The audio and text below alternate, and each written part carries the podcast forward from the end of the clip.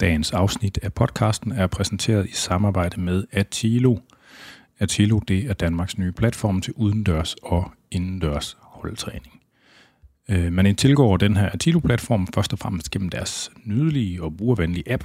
Og inde på den her app, der kan trænere de kan oprette øh, hold og træningsevents, og brugere de kan søge på de her events og melde sig til og betale og afmelde og skrive til træneren og alle den slags ting, man skal bruge. Øh, folkene bag Tilo, de har udviklet den her platform i samarbejde med en flok trænere for at kunne lave en samlet løsning, der ligesom øh, tilbyder alle de logistiske værktøjer, der skal til for, at man kan sælge holdtræningsydelser. Altså både event management, kan man vel kalde det, booking øh, og, og korrespondence, værktøjer, betaling, den slags. Øh, og, det, og det er smart, fordi at der er rigtig mange trænere, som bruger meget krudt på at selv opfinde en dyb tallerken for at få lavet sådan et kludetæppe af tekniske løsninger, der kan, der kan dække de her forskellige områder af, altså event og booking, betaling, korrespondence osv. Øh, Så det samlede i en pakke, og det skulle gerne gøre indgangsbarriererne mindre for prospektive trænere. Og hvis man allerede har nogle løsninger, der fungerer, så kan det, endda, så kan det stadigvæk også godt være, at øh, den samlede pakke gør det simplere end det, man har i forvejen. Atilo det er oprindeligt lavet primært øh, til holdtræning og med særlig fokus på udendørstræning. Men det kommer også til at være sådan, at man kan søge på almindelige trænere, altså en til en, for trænere, der sælger en til en ydelser, altså personlige trænere øh, ind i appen. Så man kan søge på øh, holdtræner, der findes i forvejen, og man kan søge på aktiviteter i ens nærområde også. Øh, Atilo launcher i hovedstadsområdet øh, til maj, hvis man synes, det her er interessant, så kan man inde på atilo.dk blive skrevet op som kom på deres mailingliste som bruger, så man får besked, når de åbner for oprettelse af brugerprofiler. Og hvis man som træner er interesseret i øh, at undersøge mulighederne for at sælge sine ydelser igennem Atilo-appen, så kan man gå ind på atilo.dk slash partner øh, og blive skrevet op til den øh, mailingliste, nyhedsbrev, venteliste, de har til, øh, deres, øh, til at oprette deres partnerprofiler, når det bliver aktiveret. Og øh, de vil altså køre med en to måneders gratis prøveperiode med forbehold for MobilePay transaktionsgebyrer. Øh, men altså, så er det bare med at komme i gang. Du lytter til Fitness MK, det er programmet for os, der træner. I dag der har jeg inviteret mig selv og producer Jonas hjem i køkkenet for at lave en omgang øh, spørg Dr. Muskel slash FAQ slash ja, hvad fanden man nu end kalder det. Så af samme grund, så er der en lille, kan der godt være lidt øh, raslen i baggrunden, fordi at øh, min kære kone, øh, hun jo også er her, øh, og min søn kommer formentlig også hjem på et eller andet tidspunkt og sådan noget. Jeg synes, jeg havde planlagt det, så de der unger, de var væk, men øh, det var de ikke. Sådan er det. I Fitness MK snakker vi jo mange ting, øh, og ofte så er det mig, der stiller spørgsmål til øh, gæsterne. Øh, og i det her format, der er det producer Jonas, der stiller spørgsmål til mig, eller vi snakker i hvert fald sammen om nogle spørgsmål, der kommer ind fra lytterne. Og det er jo sådan et format, vi har brugt et par gange tidligere, og nu er det lang tid siden sidst. Så vi sendte sådan en forspørgsel ud for at trække spørgsmål ind. Og der er kommet øh, faktisk temmelig mange. Det er også lang tid siden, vi har gjort det sidst. Jeg aner også et par genganger i forhold til, øh, i forhold til sidst, øh, men vi kan sagtens tage dem igen, fordi det er jo formentlig, fordi at man, øh, enten så har folk glemt, hvad jeg har sagt, enten så er det kørt afsnittet, eller også så har jeg forklaret det dårligt øh, så vi kan prøve igen. Og øh, vi krassede spørgsmålene ind øh, sidste øh, onsdag, eller sådan et eller andet, torsdag. Og øh, jeg har haft tid til at læse op på nogle stykker af dem også. Øh, så jeg synes, jeg føler mig sådan rimelig vel forberedt. Så det er det, vi skal i dag. Øh, jeg er svært Anders Nedergaard, a.k.a. Dr. Muskel, og øh, velkommen til mig. Og velkommen til producer Jonas. Halløjsa, halløjsa. Hvem er producer Jonas? Jamen, øh, jamen den, åh, den har vi også taget nogle gange nu. Jamen, øh, jeg er jo... Det kan Øh, være, der er ny. det er rigtigt, der er jo ja, forhåbentlig nye lyttere hele tiden. Alle, alle, alle de nye lytter. Alle de nye lyttere. Hvad hedder det? Øh, blevet øh, 31 forleden. Ah, eller forleden. I januar. Tillykke. Tak. Og Flot, øh, flot primtal. ja, hvad, ja, primtal, ja. Det ved jeg, hvad. Du er et tal, der kun kan divideres med sig selv og et. Ah, okay. Øhm, og øh, ja, jamen, jeg er jo snart færdig på øh, Paul Petersens Idrætsinstitut, hvor jeg øh, blandt mangler meget også øh, bliver øh, personlig træner. Og så øh, skal jeg forhåbentlig ud og have noget, have noget, have noget sand mellem tæerne, og øh, prøve at arbejde med det også, og se om det er noget for mig, eller om jeg skal bruge den viden i en anden sammenhæng. Så ja, så øh, Morten er personlig træner, og øh, øh, er meget spændt på, øh, ja, hvad der skal ske med alt det. Øh, og, det er jo en interessant tid i hvert fald. Øh, ja, det er det. Det er jo det er sådan lidt en, øh, en disruptive tid at, at, at blive det i. Og det er jo lidt en branche, der er sådan lidt af i clinch med sig selv på nogle punkter. Frygter du chat GPT udlægger på? ja, præcis. Ja, den, den, jeg har faktisk ikke set, om den kan lave træningsprogrammer. Øh, det kan den godt, men det er ikke godt. Nej. Det er ikke godt. Jeg har prøvet forskellige iterationer af det, og nu har jeg, jeg har ikke prøvet at lave, jeg har ikke prøvet at bede GPT, GPT-4 om det endnu, men så noget med, for eksempel med forskel på lokal og global træningsfrekvens. Okay. Det er, det er den dårlige til. Det er meget sådan noget flex-lort, der kommer ud af den, de gange jeg har prøvet. Så enten så skal man blive bedre til at bruge de der prompts, når man skal til at gøre ting, eller også er den bare dårlig til det. Ja, man kan sige, altså AI generelt, det, er det, det ved jo kun det, som... Altså, det som, feedet med. Ja, præcis. Ja, ja. Så, så, så der kommer ikke noget revolutionerende fra den, kan man sige. Nej. Jeg tror stadigvæk på, at... Øh, altså det her med, at... Øh, det, det falder mig for brystet, at man kan gå til klinisk diætist, og man kan gå til fysioterapeut, for at få foreskrevet en eller anden form for behandling, sådan en sundheds, altså sådan en sundhedsadfærdsmodifikation. Ikke? Men det findes ikke rigtigt med træning, og der findes ikke nogen faggruppe, en formel sådan, du er, øh, repræsenteret faggruppe, der står for det. Og det tror jeg, øh, det er meget svært for mig at se, hvordan det ikke skulle komme på en eller anden måde. Men det er sådan en underlig catch-22, at den faggruppe, der skulle ligesom kunne hjælpe med at foreskrive træning til sundhedsfremme og sådan noget, der skal være en uddannelse, og der er ikke en uddannelse for, du ved, sådan, så der er en masse ting, der bider sig i halen, indtil det lige pludselig kommer. Præcis. Det er meget svært for mig øh, altså at forstå, hvordan det ikke kan være en ting, og jeg tror, jeg, det må simpelthen komme. Og nu er der jo, jeg har været med til at lave den her rapport om alderdomssvækkelse, mm-hmm. Altså det her med, at der kommer sådan et segment af ældre, som ikke har lyst til at blive øh, immobile og miste deres autonomi og sådan ja. noget. Ikke? Og, og så kan man så diskutere, om det her, den her vejledning, som de skal have, om det skal være... Øh, altså om det skal være det offentlige, der skal tilbyde det, om det skal være en privat, en private aktør, hvor det bliver subsidieret, eller om det er forsikrings, sundhedsforsikringsselskaber, eller hvad fuck det er, men meget svært for mig ikke at se, at det kommer på en eller anden måde. Altså, at der kommer til behov for at være flere, der kan hjælpe med at lave individualiseret eller semi-individualiseret træningsvejledning. Ja. Ja, til, altså til alle eller til ældre, eller hvad tænker du? Og men ældre, det var bare et eksempel, ja, okay. altså, hvor, der, hvor, der vil, hvor det er meget svært ikke at se, at der kommer et behov. Altså, og, og det her ligesom med, at, at eftersom, efter, på den måde, som sundhedsvæsenet ligesom bliver udtaget, fordi at ældre byrde og du ved, økonomiske forhold i staten og sådan noget. Ikke? Altså, at det er et større del af ansvaret for sundhed bliver flyttet over på individet. Ikke? Mm-hmm. Helt sikkert. Øh, det er meget svært ikke at se, hvordan det skal blive større på en eller anden måde. Ikke? Nu er der nogle udfordringer lige nu med post-corona-økonomi og Ukraine, inflation, økonomisk recession og alt det der. Men, altså, men giv det lige et par år, så tror jeg, der kommer fart på igen. Og så optager vi jo også på en dag, hvor der er kommet de der tal frem omkring, at halvdelen af dem, der er kommet på Arne-pensionen, at de i virkeligheden slet ikke føler sig nedslidt, og de render og spiller badminton om formiddagen. Hvad har du hørt om det? Jeg, jeg så godt, der var noget ja, larm, ja. men jeg læste kun rubrikkerne. Nå, de var nede, øh, TV2 News øh, var nede i sådan en badmintonhal i formiddags, hvor de interviewede en masse pensionister, der havde taget den der Arne-pension, fordi de ikke havde indbetalt til dagpenge. Så var det ligesom en, eller ikke dagpenge, undskyld, hvad hedder det? Folkepension? Nej, hvad hedder det? Efterløn. Nå, efterløn, ja. Ja, ja.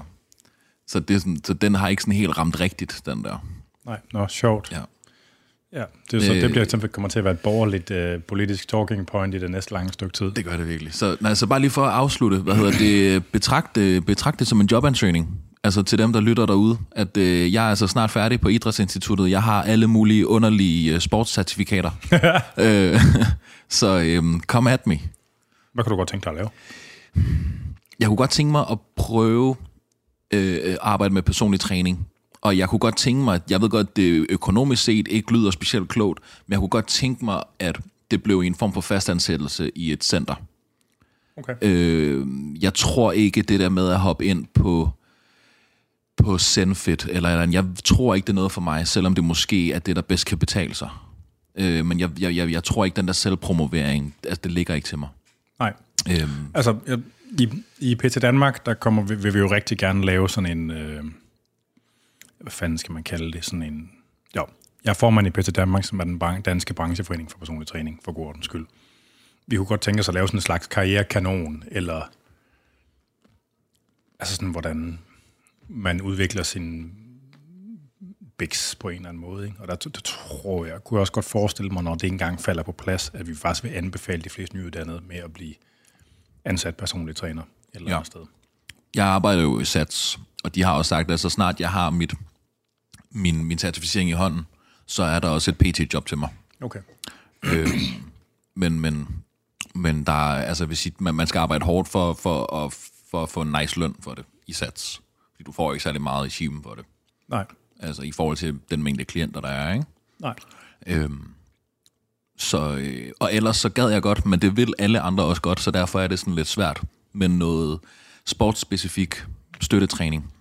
Ja. Men igen, Bare, alle vil gerne så- arbejde med de rigtig dygtige, fordi at og det kræver typisk, at du laver rigtig meget gratis arbejde for, Præcis. for ligesom at arbejde sig ind på en eller anden måde. Præcis. Men det er jo, og jeg ved ikke, om det er sådan en, jeg ved ikke, om det er et personlighedstræk, eller om det er sådan en menneskelig ting, det der med, at det, det er bare mere spændende at arbejde med de der halve procenter. En eller anden underlig årsag. Ja, ja, ja. Nå, men altså helt sikkert. Men Ja. det, man kan gøre, det er jo at begynde at gøre det... Man kunne godt, hvis, hvis, du, hvis man får et lønnet PT-job i et center et sted, man kan jo godt... Typisk så fungerer det bedst, hvis man specialiserer sig i en sportsgren og begynder ligesom at forstå de forhold, der er Ja. omkring den. At man starter med at hjælpe nogle ungdomsudøvere, eller finde, måske endda nogle ungdomstalenter, hvis man kan finde nogen, så gør det gratis. Ja. Øh, men ja, ellers det, eller også så... Øhm, hvis, Target. øh, ja, præcis. Jeg skulle lige til at sige, jeg skulle lige til at sige, altså hvis Herman lytter med, så betragt det som en ansøgning. Ja, jeg tror Øh. ikke, de har lønnede personlige trænere. Jeg tror... Øh, Men tror du ikke, man betaler en husleje til dem, og så... Øh, øh, de, altså man er en indlejer. ja. Ja, ja, men så ja. tænker jeg også, at de hjælper med leads og sådan noget. Det gør man ikke de fleste steder med den slags aftaler. Gør man ikke det? Nej, men altså, jeg ved, Fitness X, de er begyndt at have sådan nogle mellemtings samarbejdsaftaler. Sporting Health Club har det også. Okay. Ja. Og det kunne også være interessant, hvis man gerne vil have sådan noget, hvor man ligesom er lidt, en- lidt en mellemting mellem at være på løn og være på... Præcis. Præcis. Ja. Øhm, så ja, men, men det, så der, der er sådan lidt forskellige muligheder op at vende. Ja. øh, i forhold til alt det der. Jeg gad også godt prøve, nu snakkede vi om det, øh, off mic, øh, men vi bliver jo også løbetrænere, og det synes jeg egentlig også har været ret grineren, altså sådan at, at dykke lidt ned i. Ja. Øh, og det er, jo, det er jo ikke lige så det er jo ikke lige så location betinget, så det er måske også lidt nemmere at komme i gang med. Ja, Øh, det er rigtigt. ja. Så der, der, der er sådan lidt op at vende. Men hvis der er nogen, der har noget derude, så øh, fyr løs. Ja, hermed er den digitale øh, Yep. opslagstavle Præcis. ja. Ja, jamen det var, øh, det var introen. Mm-hmm. Øh, til folk, der lytter med, der er det selvfølgelig Fitness MK, og man kan skrive til programmet på Instagram eller på Facebook, som begge to bare hedder Fitness MK. Og man kan skrive til min e-mailadresse, som er afn Og øh, udover det, så skal vi sådan set bare til og i gang.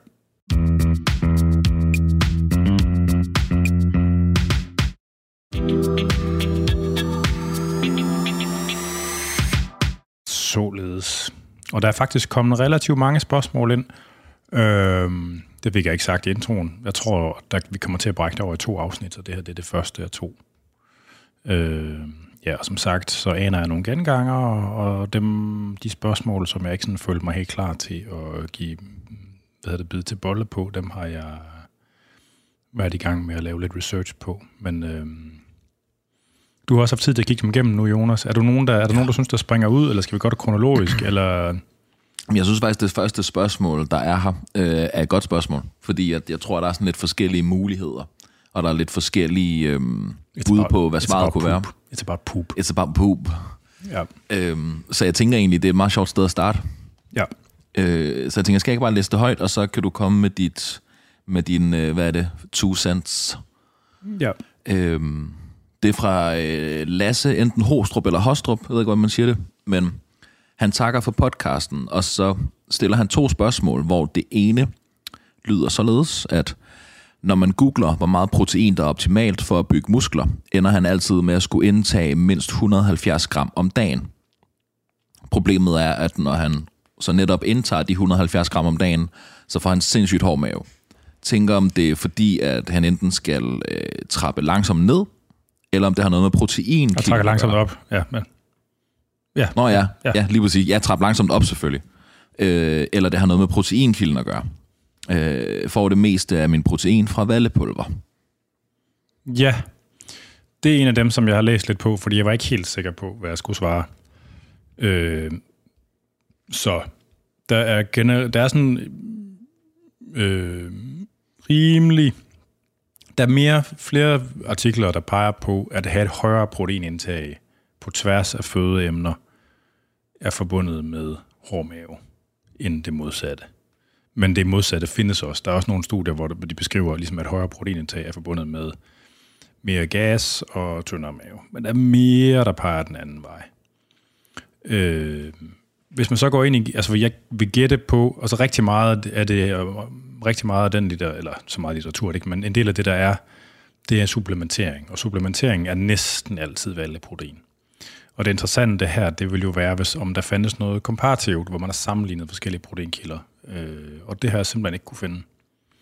Øh, så det er svært at give et vildt godt svar. Og sådan helt anekdotisk, så kan jeg sige, at så det her med, at, med, at man reagerer i maven af, af kosteskud, og særligt proteinpulver, det virker som om, at det er meget sådan øh, random, hvordan det er. Fordi det ene produkt, det kan genere den ene person, og det andet produkt kan genere den anden person. Og det virker ikke som om, der er sådan en helt vildt tydelig systematik i det. Øh, det, som jeg nok vil starte med at rode med, øh, det var bare at prøve et andet produkt, for at se, om det er noget produktspecifikt. Øh, det næste, det vil måske være, at, øh, hvis man har kørt, hvis, hvis det er protein valg, altså hvis det er øh, whey concentrate, man har brugt, så prøve isolate eller vice versa. Der kan være en forskel. Den ene, det er jo, sådan, det er jo den første oprensning, hvor, det, hvor man typisk har sådan et proteinindhold på cirka 20%, og den anden, det er sådan efter en anden oprensning, hvor man fjerner det sidste fedt og det sidste øh, mælkesukker og sådan noget. Øhm.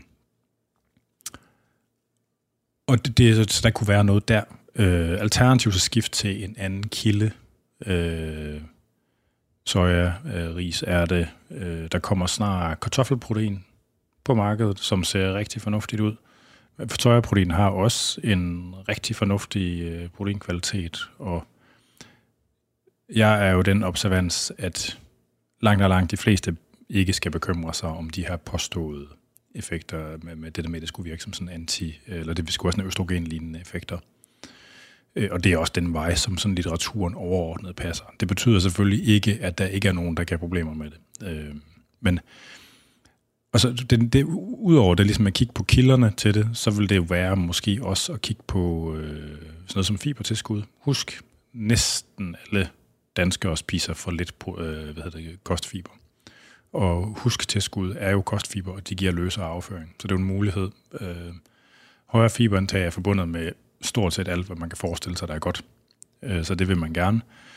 Og at få det for husk ser ud til at være en okay måde at gøre det på, men det kunne også godt komme fra altså fuldkorns ting eller sådan noget i stedet for. Og den sidste ting, man kunne overveje sammen med, det vil være at supplere med sådan noget bifido eller mælkesyrebakterier, fordi de har også typisk en, en normaliserende effekt på ens øh, afføring. Så hvis man, lidt afhængig af hvad for nogle stammer og sådan noget, men, altså så, men, men Typisk så vil det give en en løsere afføring, men i mange tilfælde så vil de også kunne give, hvis man ligger til den meget løse side til at starte med, så vil det give en lidt fastere. Så det, generelt set har de ofte en normaliserende effekt. Øhm, så jeg synes ikke, jeg, altså ud fra, det, så, ud fra mine erfaringer og det, som jeg kan sådan læse derude, så er det svært at give sådan et vildt godt svar på det der. Og, altså sådan, eller et, et vildt entydigt svar. Og selvfølgelig, hvis ens mave bliver ved med at slå ud af pulver, så er alternativet selvfølgelig at skifte over til at få det fra mad i stedet for. Øh, og det er der måske også nogle andre øh, gode årsager til. Jeg synes, det er en lille smule bekymrende, når man skriver, at jeg får det meste af min protein fra vallepulver. Ja, jeg skulle lige til at sige, kunne det have noget at gøre med, men sammen så tænker jeg så bagefter, at pulver må være nemmere at nedbryde for maven end, end, end mad. Ja, det skulle man jo umiddelbart tro. Ja. Altså, øh, altså, men for eksempel, hvis man får gas, det er jo typisk et produkt af, altså som så i tarmen, i tyktarmen har man jo de, sådan nogle metaboliske kæder, hvor, hvor at, du ved, de forskellige typer molekyler skal nedbrydes på forskellige måder igennem nogle forskellige trin. Og de forskellige enzymer, der skal bruges til de forskellige trin, bliver leveret af forskellige mikroorganismer. Så hvis der er en mikroorganisme, der er for meget af i forhold til de få, så kommer der nogle ophobninger i den her metaboliske kæde, hvor det bliver nedbrudt. Og det er typisk i forbindelse med sådan nogle ophobninger, at de her med, altså det kan også godt være diarré, men gas og sådan noget, det kommer derfra. Mm. Øh, flatulens. Ja. det, Flatulens. når man prutter. Klart. øh, og, og, nu tabte jeg lige tråden, hvad fanden var du spurgte om? Jamen, det var bare det var det var øh, det her med det her med øh, ja at at størstedelen Nå ja, han må jo få, altså, ja, når, hvis han skal have 170 gram om dagen, så må det må være mindst 85 gram for valleprotein. Det er alligevel... Ja, øh, det er hissigt. Det er 5 6 7 shakes. ja, det kan også godt være, det er en forskrivelse, eller hvad man kalder det. Ja, præcis. Altså, men men øh, altså, jeg tilråder altid folk at se, om man kan få det gennem mad Ja. til at starte med. Og sådan, øh, det er svært for mig. Det, altså, nu kan jeg ikke lige huske sådan... Ellers så har jeg måske et lifehack. Så Er det? Jeg hader ordet lifehack.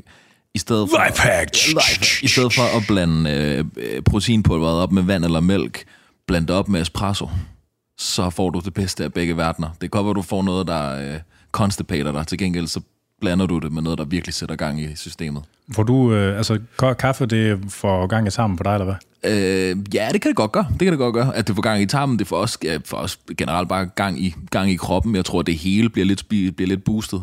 Ej, jeg ville ønske, at jeg kunne reagere sådan på Øhm. kaffe, men jeg tror, jeg har brændt mine kaffereceptorer af, ligesom at der er ikke øh, mere at komme af. men jeg har faktisk begyndt, jeg laver sådan noget rigtig stærk kaffe her- herhjemme. Ikke? Jeg har begyndt at lave sådan en shake med sådan en 70-100 gram havregryn, 60 gram protein, en spiseskefuld peanut butter eller to, en banan, og så sådan en stor kop øh, rigtig stærk kaffe med lidt mælk i ned i. Ja. Så får man, det, det er ret lækkert. Ja. Det er meget rich, det er ret lækkert. Det, altså, ja. Så får man sådan en 800-1000 kaloriers bandit, der giver alle de gode ting i livet på en gang. 1000 kalorier. Kun hvor meget peanut butter selvfølgelig ikke. Det er den, der Klart. ligesom er x-faktoren. Men øh, Shit. det er delish. Så, altså, så prøv forskellige valgprodukter af. Øh, Forskellige protein. variere mellem isolat og koncentrat. Hvis det ikke, så prøv nogle andre proteinkilder. Hvis det ikke fungerer, prøv med fiberkosttilskud eller mælkesyrebakterier. Og i øvrigt, så burde man måske starte med at se, om man kunne få sit protein fra mad, i stedet for fra kosttilskud. 170 gram, det er selvfølgelig meget, men det er ikke umuligt at få. Og hvis, nej, nej, nej, nej, nej. øhm, Det er kun øh, 24 æg. Eller ja, ja, præcis. Øh, fire kyllingebryst, eller hvad det er. ja. ja. Har du mere, du... Øh... Nej, jeg tror, jeg tror, det var der, vi var. Så Ja. ja. var der et eller andet med cardio. Der er nemlig noget med cardio. Øh, jeg læser lige op igen. Det er jo det er stadig øh, Lasse, det er bare, det er bare et tillægsspørgsmål. Øh, hans andet spørgsmål, det handler om cardio i forhold til, eller i forbindelse med styrketræning. Giver det mening at lægge de to forskellige typer træning på forskellige dage, eller er det lige meget? Øh, det er et fænomen, der hedder concurrent training, når man kigger i faglitteraturen. Øh, så hvis man skulle gå på Google Scholar eller PubMed for at lede efter det, så er det betegnelsen for den her, øh, det her fænomen eller problemstilling. Øh, når man blander øh, styrketræning med en eller anden form for kredsløbstræning. Øh, og der, der er jo tale om, at der er sådan en interaction-effekt, hvor at kredsløbstræning kan hæmme udbyttet af styrketræning. Fordi ligesom at det her med, når kroppen skal tilpasse sig en eller anden form for stimulus, at der ligesom der er sådan en en endelig grænse for, hvor meget man kan tilpasse sig til. Øh, og det ser ud til, at den her interaktionseffekt, den er større fra kredsløbstræning til styrketræning, end den vej rundt. Det ser faktisk øh, ud til, at styrketræning i nogen, nogen omfang kan have en positiv effekt på, på løbetræning. Der er sådan et eller andet med nyttevirkning og sådan noget. Så længe man ikke bliver for tung og sådan noget, den anden snak. Øh, og det ser ud til, at det giver mening at gøre det på forskellige dage. Mm. Og så kommer der altid det her med spørgsmålet om, øh, hvad skal man så gøre først, hvis man skal gøre det på de samme dage, hvis ikke man kan.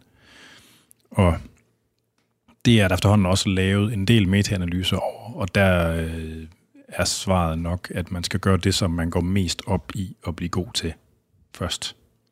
Det- Og den der interaktion, den, meget af den, det der, meget af det forskning, der er lavet, der man kigget på styrke-outcome.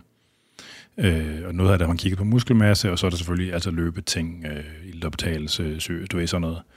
Og det ser ud til, at øh, effekten på muskelmasse øh, er lige stor lige meget.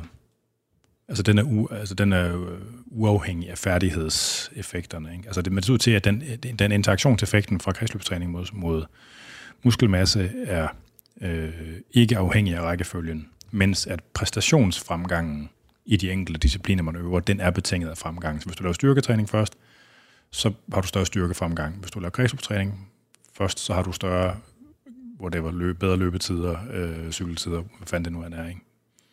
Altså, så, så, og det, gælder, det, er nok, det er nok en ting, der gælder generelt, at man har den største fremgang i de ting, der ligger først i træningen, fordi der kan man træne med den største kvalitet, og formentlig den bedste evne til at lære Mm. øh, Det giver mening. altså motorik og alt det der knald. Ja.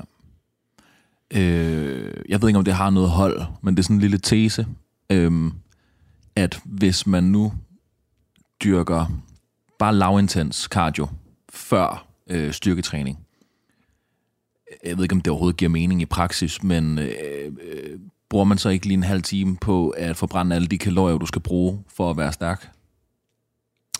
Det tager ret lang tid at brænde gennem sine kalorier. Altså styrketræning er jo i virkeligheden øh, vil jo næsten altid udelukkende bruge kulhydrat som brændstof. Og Nå, styr, ja, styrketræning vel? Ja, fordi det er anaerobt. Ja, fordi det er anaerobt, ja. Ja. ja. Og man har, altså ens, ens kulhydratlager er ret store. Øhm, og man bruger ikke, altså, altså så dels så er de både ret store, og dels så øh, bruger man ikke særlig meget på styrketræning. Det meste energiforbrug ved styrketræning kommer i virkeligheden efter i den her ombygningsfase ja. der. Øhm, så det vil jeg i udgangspunktet sige nej til. Altså det kan man på, hvor, altså det, hvis det er en halv time, og det er moderat tempo, det gør man ikke. Den, du når ikke at brænde igennem så meget. Okay. Altså, Jeg tænker slet ikke ved lavintens. nej, nej. Altså, så, så du, du kan tænke på maratonløbere, ikke? de brænder jo igennem det på cirka to timer. Det er cirka den tid, det tager at brænde gennem kroppens glykogenlager. Og de Okay. okay. løber jo med fuld fucking skrald hele ja. tiden. Ikke? Øh, og energiforbruget, så energiforbruget på styrketræning er meget, meget lavere.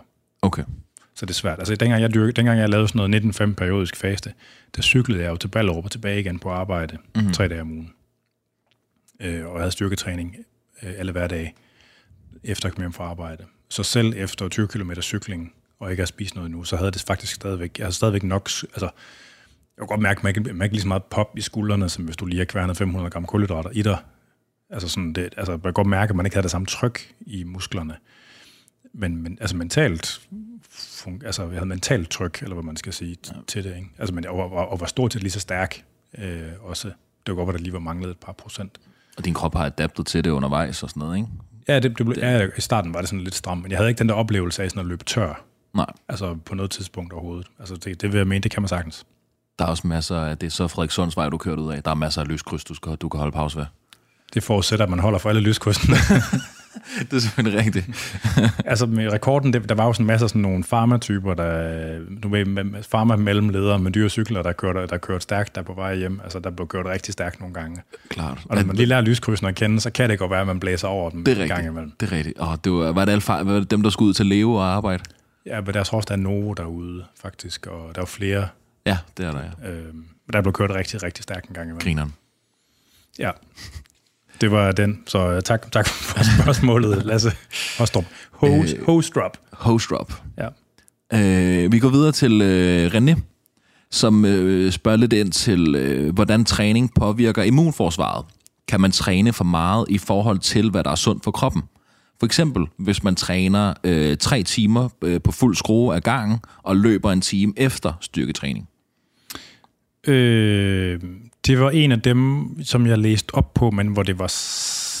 Jeg tror, den kræver faktisk nok en udsendelse for sig selv på et eller andet tidspunkt. Mm-hmm.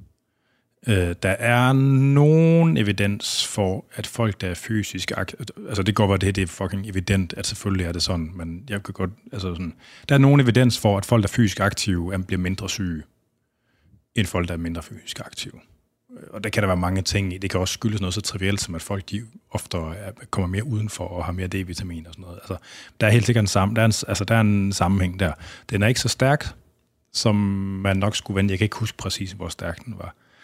Altså så overordnet set, så er der formentlig en gunstig sammenhæng mellem kroppens evne til at bekæmpe sådan almindelige øh, sådan, hvad, hvad urtier kalder man dem, upper respiratory tract infections. Ikke? Øh, det der, der er formentlig en ting der. Men der er også meget stærk evidens for, at for eksempel maratonløb, øh, træningslejre i mange typer af sportsgrene er forbundet med en overforekomst af altså, det er typisk det der urtier, man bruger som markør, fordi det sådan er en mere... Altså, man kan jo have alle mulige. Altså, det, kan også, altså, det, det, det, det, sådan, det, det bruger man ofte som markør. Det kunne også godt være mavetarm ting, altså sådan noget dårlig mave eller sådan noget. Ja. Øh, men der, der er også rigtig stærk dokumentation for, at sådan noget træningslejre, maratonløb og Ironman races og sådan noget er forbundet med en øget forekomst af det. Og man kan også godt kigge på nogle af de her øh, immunsystemsmarkører, nogle af de her interleukiner og øh, nogle af de her, øh, øh, hvad hedder det, leukocytter, man har i blodet, som er som markører for sådan noget immunsystems øh, vigilance, som ser ud til at være hæmmet efter hårde træninger. Og det er sådan lidt lige meget, om det er øh, styrketræning eller kredsløbetræning. Men det skal nok også ses i lyset af, hvad man er tilpasset til. Ja. Altså, så hvis min mor hun blev sat til at skulle lave styrketræning tre gange om ugen og skulle ud og løbe en time bagefter, udover hun ikke kunne løbe overhovedet, ikke? det ville være en meget, meget voldsom, men det, men det er stadigvæk ikke en større træningsbyrde, end formentlig ville være noget, man kunne vende sig til, at så var det bare everyday. Så er det bare sådan, det man lavede. Så det skal også ses lidt, ses lidt i lyset af det. Ja. Øhm, så man kan helt sikkert godt træne så meget, at øh, man svækker sit immunsystem. Øhm, men, men altså, for eksempel, den, der, den her træningsdiskurs, der findes i fitnessmiljøet, hvor man bruger det her hit-træning, hvor man træner med meget, meget høj udmattelsesgrad, som jo kan opleves som sådan meget ekstrem på den måde.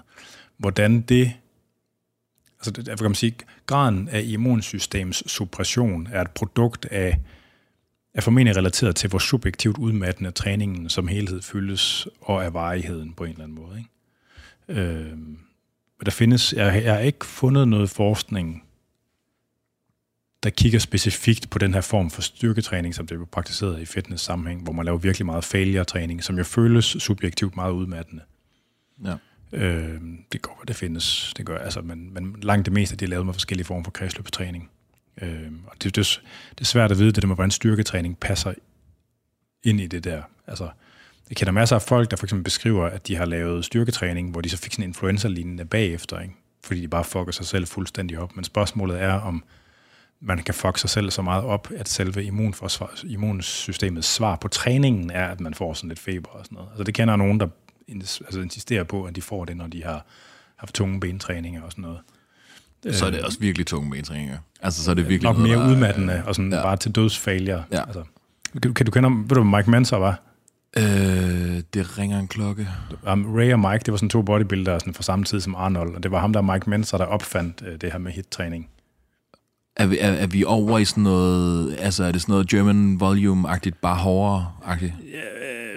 En modsat ende af skalaen. Altså han mente jo, Okay. Mike Mentor, eller det er hårdt, men på en anden måde hårdt. Okay. Han troede, som at hvis man trænede en muskel hyppigere end en gang om ugen, så overtrænede man den. Okay. Så lavede man et sæt, og så lavede man det her ene sæt til døds fucking doom failure. ja, ja, yes, yes, yes. Og det var sådan ligesom, øh, og han øh, lavede det i samarbejde med, øh, ja, hvem fanden var det, det var? var, var det kan godt være, at de der Wider-brødre, de var med på den. Det kan jeg ikke huske, men han, der, altså, der, han påstår det jo meget bedre end alle andre slags træninger, og der var mange, det er jo noget, der har virket for rigtig mange bodybuildere. Det udviklede sig så i hans hænder til det, der blev til heavy duty, hvor man gik ned på, helt ned til at have en lokal træningsfrekvens på hver 14. dag. Wow. Ja. Så, men hver 14. dag, så bollede man sine ben sådan helt, helt, helt i bund.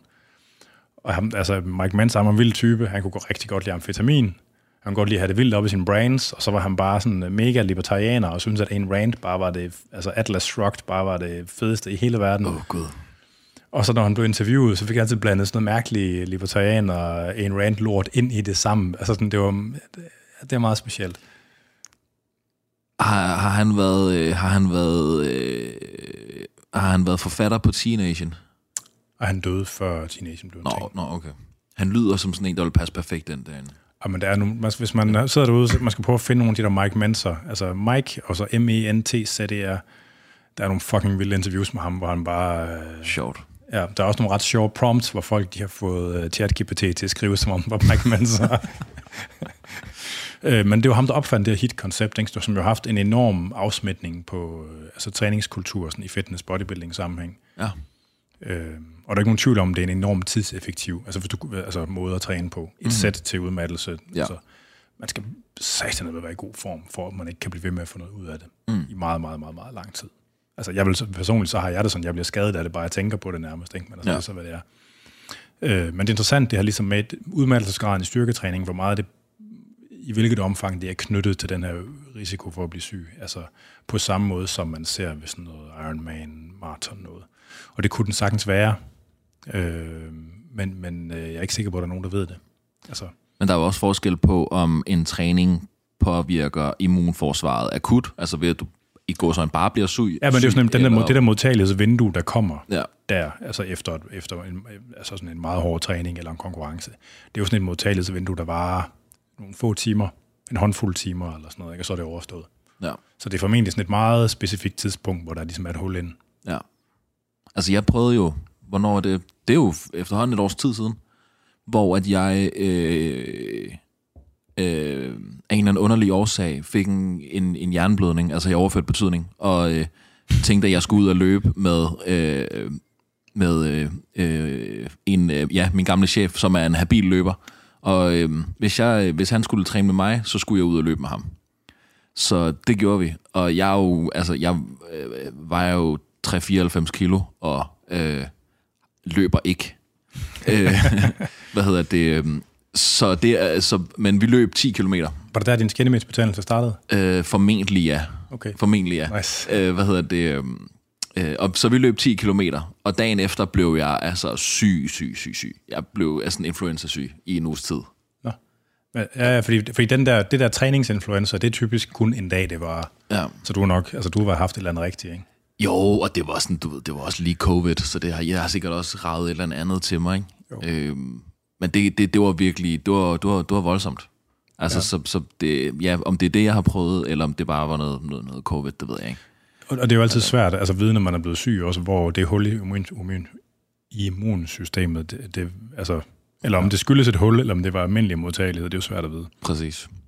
Øh, men træning, er, altså, eller fysisk aktivitet, er formentlig godt for immunforsvaret. Det kan man sige med en rimelig stor sikkerhed. Man kan også godt sige, at man kan helt sikkert godt være så fysisk belastet, at det er forbundet med en øget risiko for at pådrage sig infektionssygdom. Ja. Øh, men præcis hvordan det ser ud med forskellige... Altså, og, og, og den modtagelighed er knyttet til formentlig den subjektivt opfattede hårdhed af træning og varigheden af træningen. Mm. Øh, og måske også den samlede træningsbyrde i virkeligheden. Men det der med, hvordan man sammenligner træningsformer og sådan noget, det er meget svært at sige noget meningsfuldt om.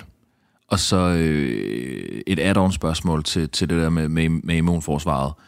Man kan vel godt bare lige hurtigt dræbe den der med, at den der idé om, at du kan svede sygdom ud via træning. Ja. Det kan man ikke, vel? Det kan man ikke. Nej, det er hvile, og så er det der. Ja, men altså. det til gode spørgsmål er jo også, hvis du, er, hvis du allerede er syg, hvordan påvirker det sygdommens øh, progression, hvis ja. du går ned og træner, mens du er syg? Eller om det overhovedet påvirker den måske. Præcis. Ja. Og det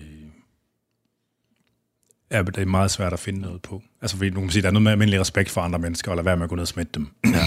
fordi jeg kunne godt forestille mig så som CrossFit, hvor man bare brænder sig selv fuldstændig sund og sammen. Jeg kunne godt forestille mig, at det er en af de ting, der skaber et rum, der er med til at lave sådan et, øh, et hul i immunsystemet. Ikke? Jo. Øhm, og, altså, der er noget med almindelig respekt, ikke? men altså, spørgsmålet, det er jo et interessant spørgsmål. Hvis nu man er sådan lidt småsløj, uden at være rigtig syg, går det så længere tid, tager det længere tid at komme sig, hvis man tager ned og laver ja. en træning? Og det, jeg kunne godt forestille mig, at den virkelige virkelighed er sådan, at det overhovedet ikke, altså man sagtens kan gøre det, at det ikke påvirker restitution overhovedet. Ja. Det kunne jeg sagtens forestille mig, for jeg synes, det er lidt, altså med alle mulige andre sådan nogle ting med træning i forbindelse med sådan med kronisk sygdom og sådan noget, altså der, jeg synes, der er mere og mere, der sådan peger lidt i den retning. Ja. Men det betyder ikke, at man skal gøre det, fordi respekt for andre mennesker og sådan noget. Men mindre man har det home gym, så kan man jo Ja, det tror jeg det. Altså, helt subjektivt, der har jeg super dårlige erfaringer. De der dage, hvor man føler sig sådan lidt on the verge, hvor man sådan, jeg kunne godt vågne og være syg i morgen. De dage, ikke? Der har jeg super dårlige erfaringer med at træne. Altså, så ved jeg, at jeg bliver syg. Ja. Der skal jeg virkelig holde mig. Holde Men det er også svært at vide, om det er confirmation bias eller ej. Det kunne det, det også godt rigtigt. være. Det er Eller sådan survivor, hvad hedder det, ja. Fordi jeg gør det samme, og jeg synes bare som ung, at hver eneste gang jeg huskede, at jeg var sådan lidt småforpestet, som noget jeg trænede, og så blev jeg syg. Men det kan godt være, at det bare er bias. Øh, det kan selvfølgelig godt være.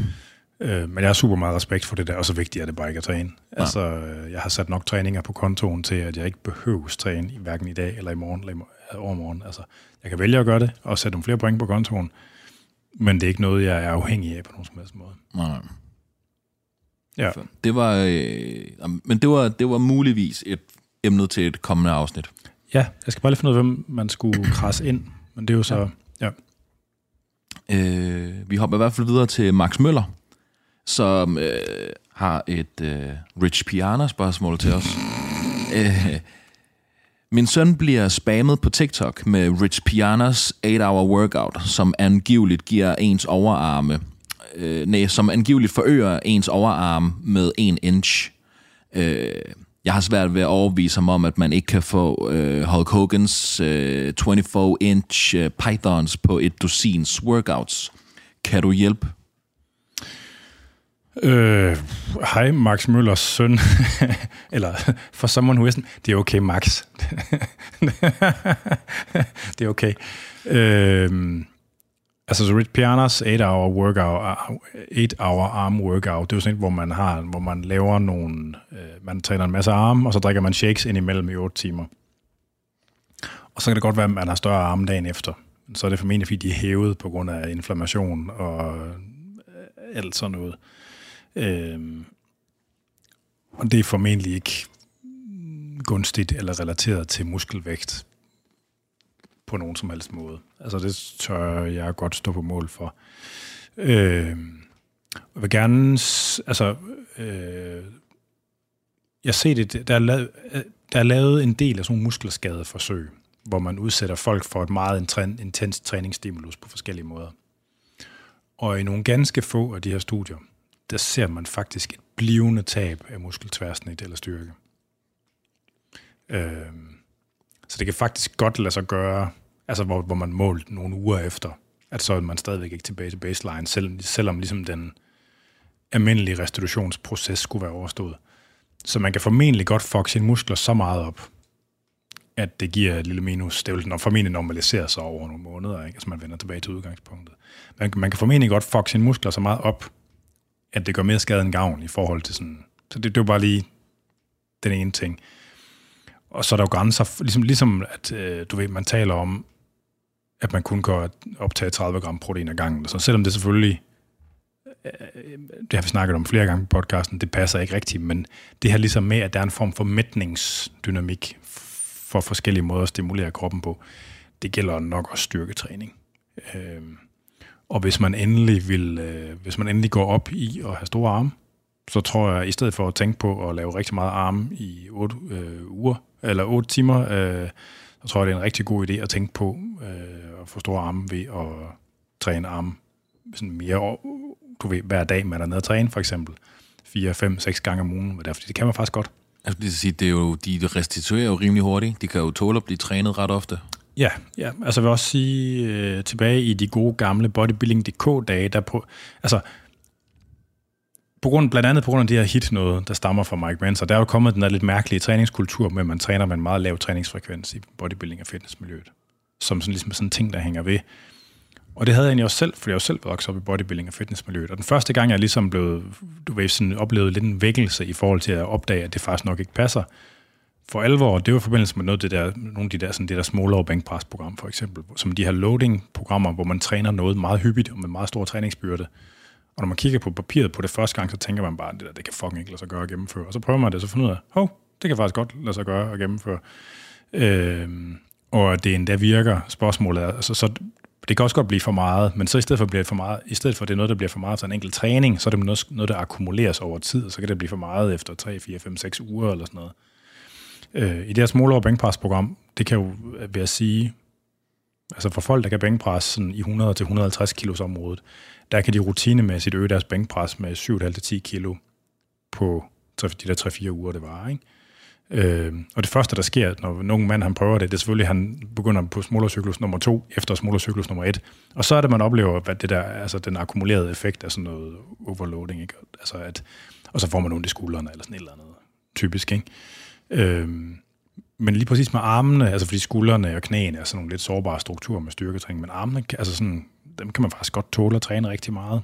Og som et eksperiment tilbage i de gode gamle bodybuilding DK-dage, der lavede faktisk sådan et program, som vi ligesom, øh, med, hvor man trænede rigtig hård og rigtig meget arme fire gange om ugen øh, i en, øh, nu kan jeg faktisk ikke huske, hvor mange uger det var. Det var ikke så lang tid. Det var seks uger, eller syv uger, eller sådan noget. Seks, syv, otte uger, sådan noget. Og så var der en, jeg tror, der var sat en uge ind i starten til ligesom at sørge for, at, at eller et eller to uger i starten til at sørge for, at folk var på samme niveau. Eller sådan, som at startede for noget, der var mere ens. Hvor det bare var med helt almindelige armtræninger to gange om ugen. Og så kom der sådan en periode, hvor der var blast, hvor man blev blastet virkelig fire gange om ugen. Og så var der sådan et par uger til sidst, hvor der var ro på, fordi jeg ville gerne have folk... Vi lavede det som sådan et slags open source forsøg, hvor folk de så skulle måle arme før og efter. Altså, øh, og så skulle folk så måle, øh, jeg kan ikke huske, om det var en eller to uger efter, og den der intense periode, den var overstået. Og der øgede folk faktisk deres omkreds i armene med sådan 2-3 cm. Altså i de efterfølgende? Altså der er et mål en eller to uger efter programmet ja. ligesom var overstået. Og det, det er jo relativt meget, men ja. det var også bare folk, der har trænet fucking meget arm. Ja. Altså fordi that is how shit works. Øh, og jeg kan ikke forestille mig noget som helst sted i verden, at de ville have fået bedre resultater, hvis de bare har døds fucking doomblastet deres arme en gang om ugen i de der 6-8 uger, eller lang tid det var i stedet for. Jeg kan simpelthen ikke forestille mig noget sted, det passer. Nå. Men tror du, det er samme... Det kan godt være, at jeg giver Rich Piana for meget credit ved at give ham den her sammenligning, men... Øh, hvil i fred. Men, men hvad hedder det? Men, men Nå, er, er, er, er, er, er, det samme videnskab, er det samme videnskab, som hans 8-hour workout læner sig op af, som Smallov læner sig op af? Den Nej, det, det, det er sådan lidt modsat. Kort tid, altså du er en ultra kort tid overreacher. Øh, nå, sådan det er forskellige tidsskalaer nærmest. Ja. Men det er sådan samme, samme koncept. Øh, det kan man sige med al styrketræning jo. Ja, det kan man vel egentlig. Øh, men sådan diskursivt, så er det forskellige ender af skalaen. Altså, vi er der ikke ja. nogen tvivl om, at det der Rich Piana noget, det, det, er en, altså, det kommer fra det der Mike Menser hit-træning på en eller anden måde.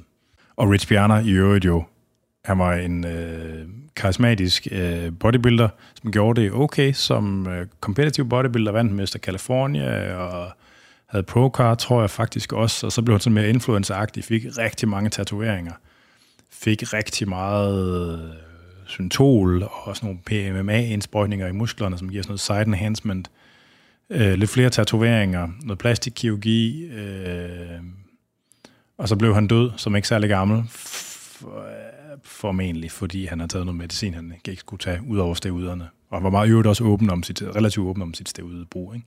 Jo. Øhm, ja, right babe, som han sagde. ja.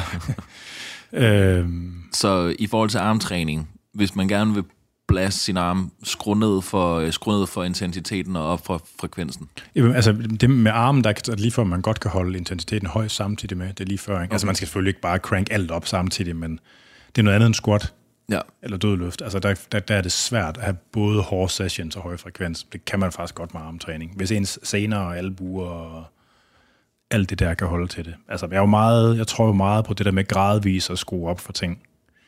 Fordi at, øh, og det er også fordi, jeg er en fucking køling, fordi jeg så let selv får skader. Det ligesom påvirker sådan mit perspektiv på ting, men altså...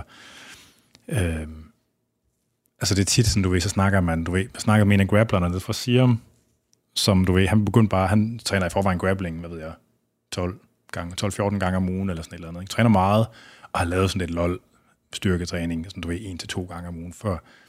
Og så ville han til at smide fire sådan relativt hårde styrketræningspas ind over og så var han sådan forundret over, at det føltes som om, det blev for meget lige pludselig. Sådan, ja, altså hvad, hvad, hvad havde du regnet med? Ja, ja, ja. Sådan relativt stor, mange procent, man smider oveni på én gang. Ikke? Ja. Og det er formentlig været lettere, hvis man har introduceret, du ved, skruet lidt ned for nogle af grappling-passen et par uger, eller du ved, startet med tre, du ved, sådan noget, ikke? Men sådan er det jo. Altså. Ja, jo. Øh, og jeg tror jo heller ikke, jeg er ikke helt sikker på, at jeg tror på, at de der Hulk Hogan Pythons, de var 24 tommer. De 24 tommer arme, de er satans bøj. Altså 60 cm, det er fandme med store arme. Hvad var Arnolds? Ved du det? Øh, går, 21 eller sådan noget. Så er det jo ikke 60. Nej. Nå, nej, nå, nej, 21 inches. Ja. Ja, okay, ikke 21 7 cm mere, 7,5 cm mere i omkreds, det er virkelig, virkelig meget. Ja. Ja, hold da kæft. Ja, okay. Så, men det, øh, så hvis jeg lige skal tage fat, øh, det kan godt være, at jeg ikke øh, færdiggjort journalisthøjskolen, jeg har dog lært noget. Øh, hvis vi lige skal give sådan en, en, en, en best practice i forhold til armtræning til Max's søn, som Max kan afspille for sin søn, og sige, det er sådan her. Max's søn i anførselstegn. ja, det er ikke Max. Eller? nej, nej. Det er meget vigtigt. hvad, hvad, hvad, hvad, hvad, hvad kan vi sige sådan helt kort til Max' søn? Hvad skal han gøre? Eller hvad skal han ikke gøre? Uh, det er da svært, fordi i virkeligheden, så vil man måske nok starte med lige at unsubscribe. Gå ind til hans telefon og lige unsubscribe fra en masse ting på TikTok og YouTube, fordi det der med at gå op i store arme. Ja, så er vi et andet sted hen også. Ja, så, altså, der kunne godt være, at man skulle starte ligesom med at have en lidt snak om, hvorfor man går op i det der med store arme. Og der, der er noget galt, fordi når man begynder, lige man begynder at snakke om arme, så er det meget svært, at man ikke har havnet i det her univers af folk, der er enhanced. Og fordi at ude, og de virker så godt på skuldre og arme. Altså, så er man nødt til at have den snak. Altså, det, det er fandme kompliceret. Ja. Øh, Men det, du lige sagde der, det kan Max jo lige spille for, øh, for sin søn. Det er rigtigt. Ja. Ja, jeg, ved, jeg kender jo godt Max, jeg ved godt, hvem det er. Nå, okay. Jamen, så det er take-home message. Øhm, og så, altså, så er det jo noget med, ligesom, at man, det er jo, altså, træning skal selvfølgelig reflektere det, som man er... En, altså, ens træningsprogram skal reflektere det, man er interesseret i, og det, man, det er selvfølgelig det, man er interesseret i, der skal træne der skal trænes. Altså det, det er jo, og det der ligesom med, man kan ikke, øh, altså man skal træne ben for at få store arme og sådan noget. Altså langt hen ad vejen, så er det bullshit. Det, det er sådan en æstetisk ting, fordi vi er nogen, der synes, det er mere rigtigt, hvis man også træner sine ben. Ja. Men i virkeligheden, så er det mest vores æstetik, det handler om, ikke hvad der sådan i virkeligheden gør en forskel. Ja. Og det var diskuteret meget om det der med, om du ved, om sådan noget testosteronproduktion fra ben, der har en carryover til arme. Ja. Og det har det måske en lille bitte smule i nogle situationer. Men så er spørgsmålet igen, hvis du laver tre sæt arme, og tre sæt øh, benpres per træning. Det kan godt være, at de tre sæt benpres gør, at det virker en lille smule bedre. Hvis man nu erstattede de der tre sæt benpres med tre ekstra sæt arme, som har lavet seks sæt arme, så tror jeg, at det vil virke bedre end tre sæt arme. Ja. Altså på den måde. Ikke? Så ja, Nå, det blev en lang smør. Ja. Der er, lidt, der, der, der er lidt at vælge ud i, i forhold til, øh, hvad man kan gøre herfra. Men først unsubscribe fra alle de der ting. Nå, vi går videre til Jens, Jens Dahl. Han har et spørgsmål, det mindes jeg, du har svaret på før. Øh, I hvilken grad giver øh, CrossFit hypertrofi i forhold til traditionel styrketræning? Kan mange, kan mange gentagelser give den stimuli, der skal til i forhold til at få big guns? Øh, så der er faktisk to spørgsmål, som ikke rigtig er relateret til hinanden. Eller ikke mm, formentlig, øh, som ikke er relateret til hinanden af en anden grund, end ham, der har stillet spørgsmålet, formentlig regnede med det. Fordi noget af det, der har ændret sig i styrketræningslitteraturen, og i noget, nogen omfang også i den empiri, der er omkring styrketræning, det er jo, der er sikkert mange, der kan se de der øh, diagrammer foran sig, hvor der står, sådan du ved, 1-5, det er the strength range, og 6-12 gentagelser, det er hypertrophy range, og 13 plus, det er strength endurance range, eller sådan et eller andet. Og det, man har fundet ud af, det er, at man kan lave fuldstændig lige så udtalt og robust muskelvækst med et arbitrært højt antal gentagelser, så længe det bare bliver taget til udmattelse. Så hvis du laver sæt af 10 gentagelser til udmattelse, der kan du lave lige så stor muskelvækst med sæt af 100 gentagelser til udmattelse. Sæt, til 100, øh, sæt af 100 gentagelser til udmattelse er bare meget mere nederen og tager længere tid. Altså, det må være virkelig, virkelig ligesom at blive pøllet i munden. Altså, øh, ja, nå, men, men, det, men det der, og det, det bakker jo op i nogen grad om den praksis, der har været i bodybuilding-miljøet, hvor man jo har, hvor man har arbejdet med mindre fokus på belastning og større fokus på muskeludmattelse. Så det er den anden del af spørgsmålet. Og grunden til, at det ikke relaterer sig til CrossFit på den måde, som man tror, det er, at mange gentagelser, det kan jo det kan betyde flere forskellige ting, øh, fordi mange gentagelser vil jo ofte betyde, hvis det er inden for rammen af et enkelt sæt, så betyder det, at modstanden skal være lav. Så, så, så, spørg, så spørgsmålet kan også tolkes sådan, som, altså, kan man godt få det til at virke med, med lav belastning? Det kan man godt, hvis man arbejder med en høj lokal muskeludmattelse. Det interessante spørgsmål i det her, er, fordi selvfølgelig så giver, muskel, så giver crossfit-træning muskelvækst, og det gør styrketræning. Og al styrketræning, der har et element af, at det både er noget tungt og noget udmattende, vil give muskelvækst. Øh, jeg tror, jeg kan ikke mindes, der er lavet sådan en head-to-head sammenligning mellem en eller anden CrossFit-modalitet og styrke, bodybuilder styrketræning for muskelvækst. Det ville være meget mærkeligt, hvis at CrossFit var bedre til det. Hvilket i øvrigt minder mig om, at det stod der i noget af det oprindelige pressemateriale fra CrossFit dengang, der stod der faktisk i, at CrossFit det var bedre til bodybuilding end bodybuilding. det stod der faktisk i noget af det oprindelige, da ham der Greg Glassman, han havde helt fri tøjler. Ja, det, jeg kan høre, det kom ud af munden på ham. Det stod der faktisk. Det kan jeg huske, det stod der. Det passer formentlig ikke. Altså, øh, Jeg tror ikke, der er lavet sådan en noget direkte sådan komparativ forskning, som man kan sige det ud fra. Selvfølgelig gør det det.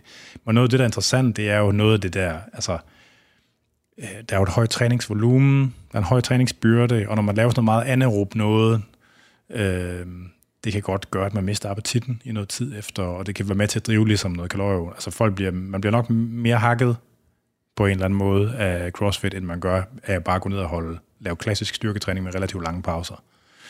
Øh, men det interessante spørgsmål for mig, der gemmer sig bag ved det her, det er, at den her, fordi der er jo forskel på, om man stopper en øvelse, fordi det er musklen, der bliver træt, eller om det er fordi ligesom er hele kroppen, der bliver træt på en Ja. eller anden måde. Og i CrossFit, der er det jo, CrossFit workouts er jo ofte lavet sådan, at det er lidt en blanding. Ja, men det er heller klart, det er, det klart en 60-40 til anaerobt arbejde. Jo, men det, ja, jeg mener, at, at, at, at når, du kan også godt gå kold på helkropsbasis, selvom det er anaerobt. Der er forskel på en helkrops anaerob byrde og en muskeludmattelsesbyrde. Og ja, ja, det, ja, på den måde, ja, det er selvfølgelig. Men, men Og, og, og CrossFit workouts, gode CrossFit workouts, de er skruet sammen, sådan så at man er, man, man er, altså at det der med, at man er ondt i musklerne, det bidrager lige så meget til ens ønske om at stoppe med at gøre mere, som ens ønske om at brække ens lunger ud af munden. Ikke? Jo. Gode CrossFit workouts. Ja. Altså CrossFit workouts, hvor det føles som om, at det bliver meget den ene eller den anden ting. De, det kan man, altså, de fleste har en oplevelse af, at det føles lidt utilfredsstillende, at man synes, man har meget mere gas altså, øh, i kredsløbet, men man brænder af i armene, eller skuldrene, eller benene først. Ikke? Altså, øhm, det interessante spørgsmål, det er, om, altså så, så hvis man laver, I don't know, hvis man står og laver cleans, og man kun laver cleans, øh, så kan du formentlig ikke lave lige så mange gentagelser, så kan du formentlig lave flere gentagelser, før du rammer failure, end hvis du skal hen og lave 10 kalorier på en assault bike indimellem. Oh yes. Så, så den udmattelse, den, den der hele krops udmattelse, der kommer fra assaultbiken, den her iltgæld og alt det der, der kommer, ikke? Den påvirker ligesom ens evne til at lave arbejde i en øvelse, der, der påvirker en, eller kræver en mere afgrænset muskulatur. Ikke? Jo. Det gode spørgsmål er så, fordi hvis det, der, hvis det, der gør en forskel, det er at møde failure, bidrager den her fremskyndelse af, den, af udmattelsen i de mere sådan lokale muskelsystemer øh, Ja. til, til sådan et adaptivt respons i form af muskelvækst? Og det er et godt spørgsmål, som der ikke rigtig er nogen, der har besvaret endnu. Og det tror jeg måske godt kunne passe. Altså, der er ja. noget om det der. Og så er der også det med, oftest når folk spørger ind til CrossFit og hypertrofi, så øh, forestiller jeg mig, det er måske også fordi jeg selv får det, så ser jeg også lidt en crossfitter for mig. Men der er ikke særlig mange meget dygtige crossfitter, der laver crossfit, som vi De forstår det. rigtig meget styrketræning. Rigtig meget, altså sådan i den ene eller den anden ende af skalaen. Ja. Det er ikke særlig mange watts, du laver for igennem. Nej, nej. Altså, Hvis, hvis man tager en helt almindelig herre fra Danmark, lever på stejs dansker, ikke? en ung mand, kvinde på 25, ikke? og sætter dem til at begynde at lave det, så vil de fleste selvfølgelig opleve muskelvækst. ja. Selvfølgelig. Jeg vil bestemt mene, at det virker dårligere til muskelvækst, end bodybuilding-træning vil gøre på en eller anden måde. Ikke? Eller powerbuilding, eller hvad fanden man nu kalder det. ja. Øh, men det der spørgsmål med, i hvilket omfang den her, den, den systemiske anaerob udmattelse, i hvilket omfang den påvirker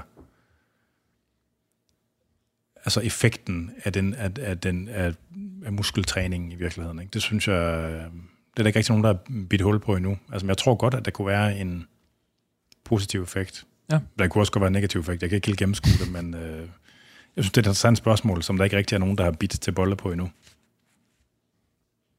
Hvad kræver det, hvis man, når du, når du så støder på sådan noget her, hvor du ikke kan finde noget litteratur på det, eller nogle artikler, eller ingenting, er der stadig langt vej til, at man siger, "Men så vil jeg lave den artikel om det, og så vil jeg lave det forsøg.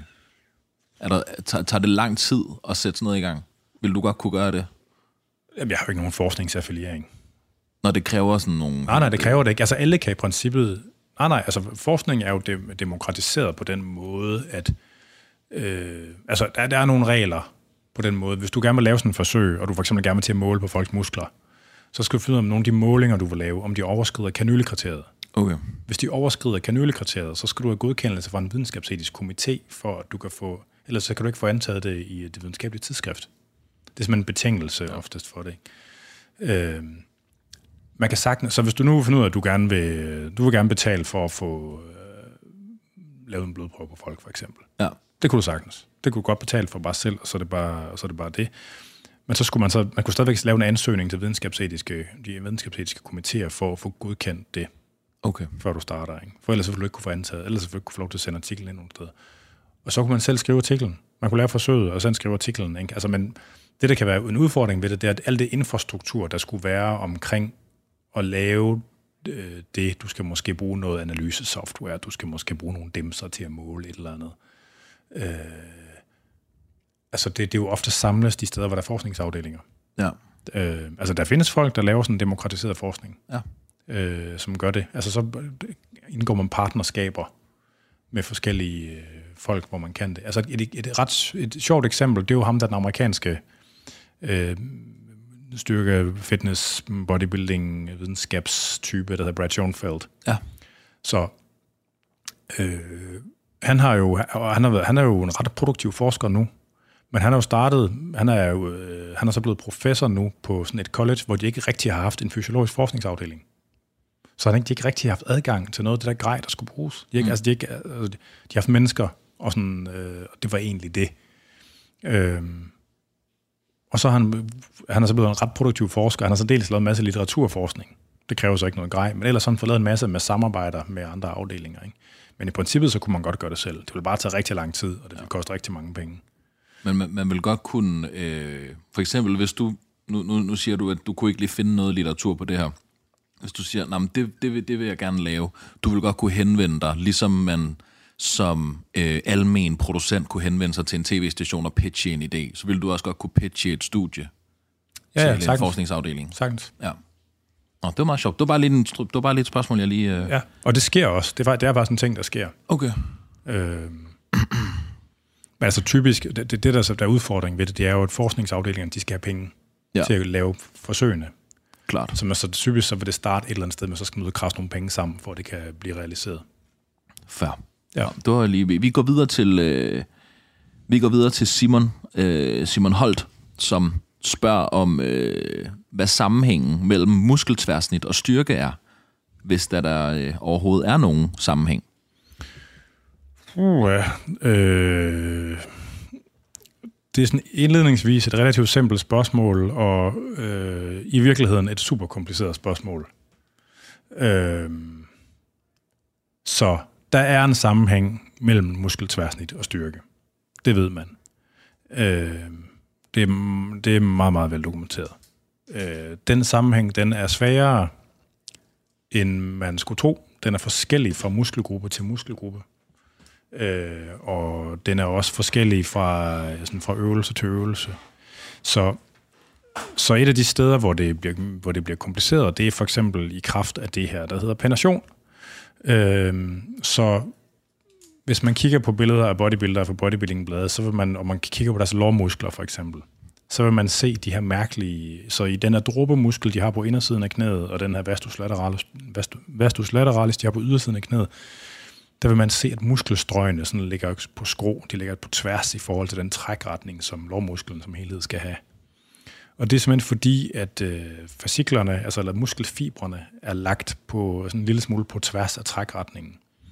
Øh, det findes i nogle muskler, og det findes primært i ekstensormuskulaturen i mennesker. Så det er lårene, øh, den firehovedede knæstrækker, og man vil, det er ballemusklerne, det er skuldermusklerne, det er, øh, og det er triceps, hvor det sådan er særligt udtalt. Mm.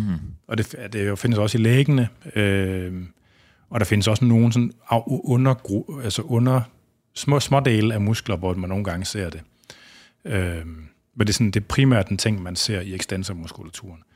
Det er et fænomen, øh, som musklerne kan bruge til at opnå gearing.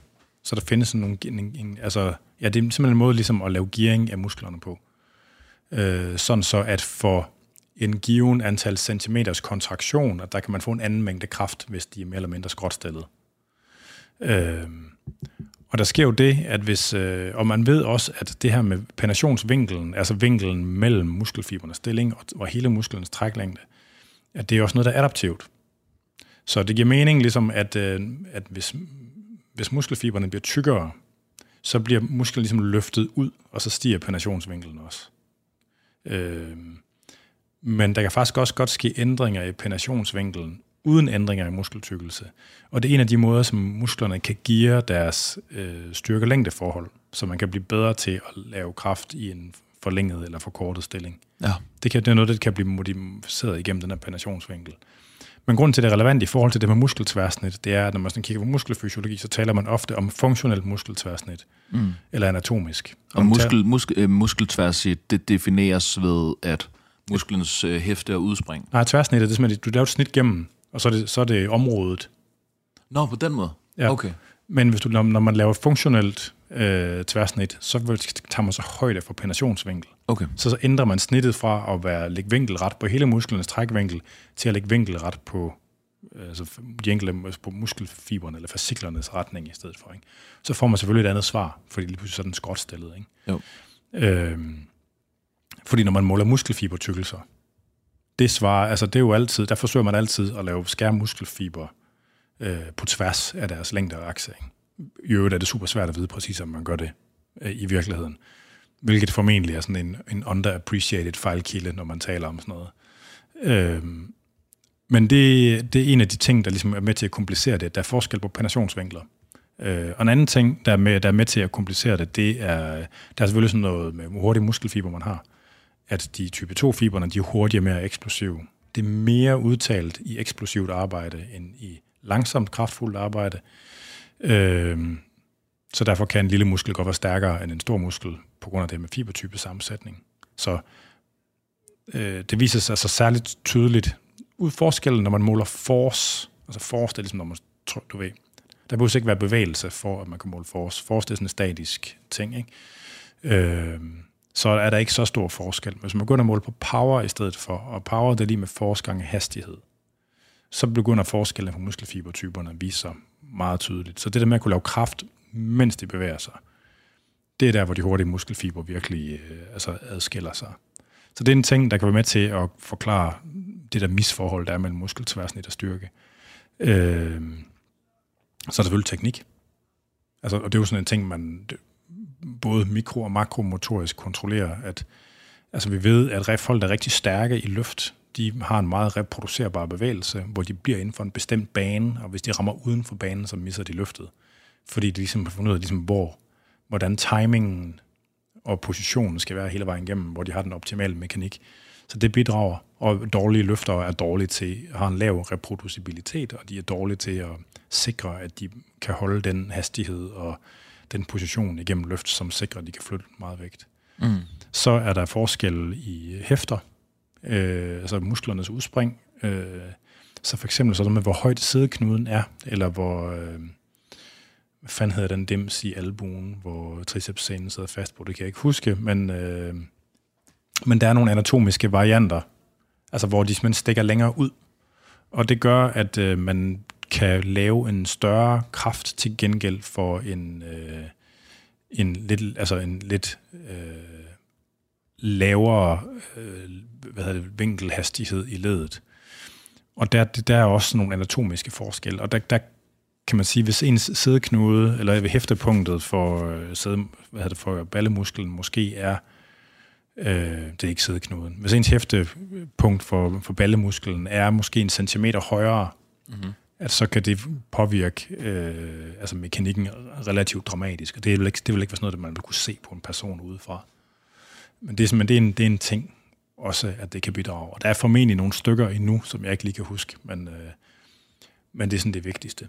Øh, og man kan, men altså, når, man, når man kigger på elite vægtløfter og styrkeløfter, jeg mener det er mere udtalt for styrkeløfter, så kan man også se, at sådan noget som muskeltykkelse i baller og lår, at det er en væsentlig prædiktor for, hvor mange kilo man kan løfte.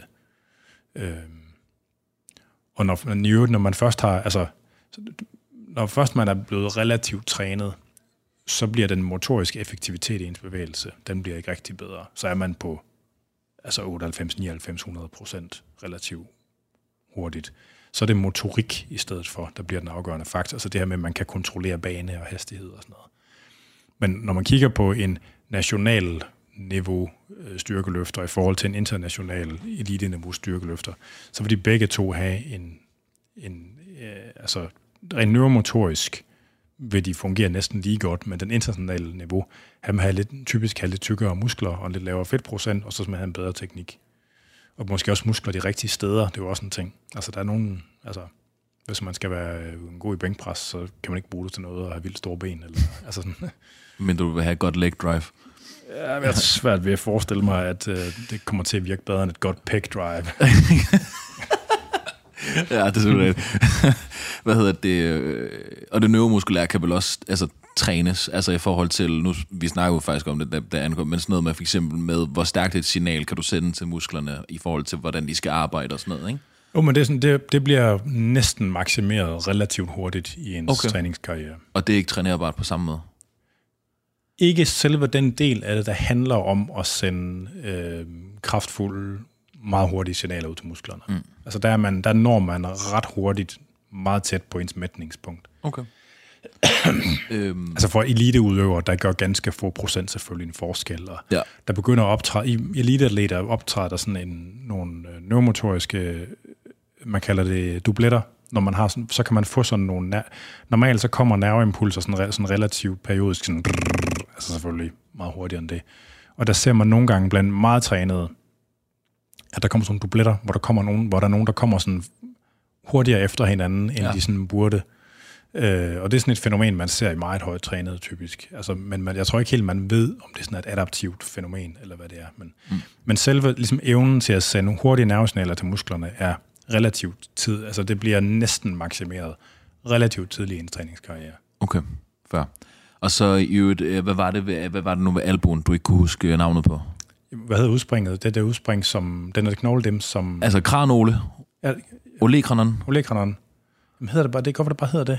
det er den der slimsæk. Men det er der, øh, hvad, hvad er det for en muskel, du tænker på, der har et udspring der? Jamen, triceps, der hvor den sidder fast på spidsen af albuen, hvad, det har sådan et specielt navn, synes jeg. Nå, fuck it. Du, kan- du finder det sikkert lige om lidt, så... Øh, Jeg finder det så meget lige om lidt. Ja, det var jo sådan noget, jeg kunne i hovedet lige op til, øh, lige op til latineksamen. Flot. Lige op til anatomieksamen, og jeg har jo glemt helt lortet igen. Øhm, skal du sidde og google, så tager jeg, den- så tager jeg bare et freestyler vi med den næste, eller hvad? Øh, nej, nej, men jeg Nej, fuck det. Jamen, det er okay. Øh, hvad hedder det? Øh, Så det nej, vi tager. Ja, lige præcis. Bertel. Og der bliver du... Øh, anser du dig selv som værende nobel? Du bliver jo kaldt noble, Anders. Åh, oh, Gud. Nej, det ved jeg ikke. Nå, kan man vel godt sige. Man kan jo ikke tage, altså, man kan jo ikke tage sådan en online coach krig og så ikke være nobel. øhm, af alle fysiologer respekterer jeg ingen, som der, og jeg har lige spurgt, om du egentlig er fysiolog. Det er jeg slet ikke. Nej, Så. men altså, Jeg er humanbiolog, men tak. Øh, øhm, mit ydmyge spørgsmål er omkring fedt og om rapsolie samt andre olie er usunde, og om det er bedst at, øh, eller om det er bedre at stege i smør og olivenolie. det er en af dem, som jeg læste op på. Øh, det førte mig faktisk ned på ned ad et rabbit hole, der endte med at tage... Øh, det sker en ting. Det sker ofte, det der med, så havnet, brænder man lige pludselig to-tre timer af på et eller andet, fordi man røg ned i sådan en rabbit hole. Okay, jeg tror nok, der kommer et andet spørgsmål, relateret til det her også. Øh, så noget af det er relateret til det her med seed oils, altså at olier, der er lavet fra kerner, raps og vindruekerne og sådan noget, de har dårlig ry blandt de sådan lidt mere progressivt orienterede sådan kosttyper, dem der sådan hader statiner og sådan noget også, hvor de har, hvor, de ligesom har fået sådan en ry for at være usunde. Og det, er, det kommer helt tilbage til sådan en debat omkring, hvad for en plads omega-3 og omega-6 fedtsyre har i vores kost. Så øh, omega-3 og omega-6 fedtsyre, det er to typer af fedtsyre, som er flere umættede. Og det her omega-3, det refererer til en af de her dobbeltbindinger, der giver ophav til det flere. Øh, omega-3 fedtsyrene og omega-6 fedtsyrene har hver sådan en syntesekæde. De findes i kosten som øh, alfa-linolensyre og linolsyre henholdsvis. Og de kan så i kroppen, eller i kroppen findes der sådan en stribe af enzymer, der kan øh, omforme øh, alfa-linolensyre til, øh, hvor de sidste, til, altså til, gennem sådan en kæde, der består af seks eller syv forskellige meta- metabolitter, hvor sådan det sidste niveau, det er EPA og DHA, som er dem, der sådan betragtes som de mest aktive og biologisk relevante omega-3-fedtsyre. Nogle af de der biologiske øh, altså intermediater, der ligger før, har også selvstændige funktioner, for god ordens skyld. Øh, det, der er bare meget fokus på de her EPA og DHA. Over på omega-6-siden, øh, det har sådan et, øh, der, der kan jeg ikke huske navnet lige så godt, og der er jo ikke så meget fokus på dem, øh, det vender jeg tilbage til lidt hvorfor, men der finder man blandt andet sådan noget som arachidonsyre som en af de sidste, hvis ikke det sidste produkter. Øh, der er også noget, der hedder GLA, øh, gammel linolensyre, eller gammel linolsyre hedder det vel så på dansk. Det mener jeg også øh, ligger derovre. Øh, og det er sådan, at kostmønstrene i den vestlige verden, med, altså med landbrugets fremme og sådan noget, det er, at øh, vi indtager øh, meget mere omega-6 forhold i forhold til omega-3, end vi gjorde tidligere. Og blandt de her sådan lidt mere progressive kosttyper, der mener de, at øh, det her højere indtag af omega-6 fedtsyre, øh, at det ligesom er en del af forklaringen på øh, altså sådan, du ved, kredsløbssygdom, alt, alt, hvad der er dårligt i verden. Ligesom folk, du ved, der er altid været de der folk med kæpheste, så er det sukker, så er det, du ved, så er det blodsukker, så er det mættet fedt, så er det, altså... Ja. Øh, og, og det kan der også godt være noget med. Det er ikke sådan. Øh, men det er jo sådan, at mange af de her seed oils, de har et højt indhold af omega-6 fedtsyre. Og jo, der er grunden til, man bruger omega-3 og omega-6 fedtsyrene til at lave en række øh, immunsignalstoffer, cytokiner, eller leukotriener og prostaglandiner er sådan de vigtigste af dem. Og de findes en hel serie af dem, øh, af hver af dem. Og øh, hvor ligesom, hvor at omega-6 almindeligvis, altså de prostaglandiner og leukotriener, der er produceret for omega-6 fedtsyre, de normalt beskrives som, som proinflammatoriske, så er dem, der kommer fra omega-3, de beskrives normalt som antiinflammatoriske. Sådan er virkeligheden nok ikke helt, men it's complicated. Øh, det er ligesom, og, og, og i litteraturen, så er der en af de ting, der har været meget fokus på, det er øh, om ratioen mellem omega-3 og omega-6 fedtsyre betyder noget. Og det vil så være summen af alle omega-3 og alle omega-6 fedtsyrene. Øh, og det er sådan en ting, man ser det ofte på sådan fitness wellness websites, at ratioen mellem omega-3 og omega-6 er vigtig. Og når man kigger på litteraturen, så er det ikke tydeligt, at det er ikke tydeligt, at det passer. Og det passer heller ikke altid, fordi når man, når man kigger på enkeltstående omega-6-fedtsyre, så er der faktisk også nogle af dem, der er antiinflammatoriske. Og der er også nogle få af omega-3-fedtsyren, der er proinflammatoriske. Øh, men det er sådan en trope, man ligesom ser derude, at den er ratio, den ligesom har en selvstændig forklarende mm. betydning. Mm. Og det, det er ikke... Altså når man kigger på, hvor, hvor meget det sådan fylder sådan i fitness-sundhedssfæren, så må man i hvert fald sige, at det fylder noget på en måde, som det er svært at finde opbakning for i ernæringslitteraturen. Okay. Altså, der er noget, der peger på den, men der er mindst lige så meget, der bare peger på, at det er nok, fordi vi får for lidt omega-3, og ikke så meget, at vi får for meget omega-6. Øhm, men så igen, så kommer det ned til hurtigt at handle om specifikke fedtsyrer igen.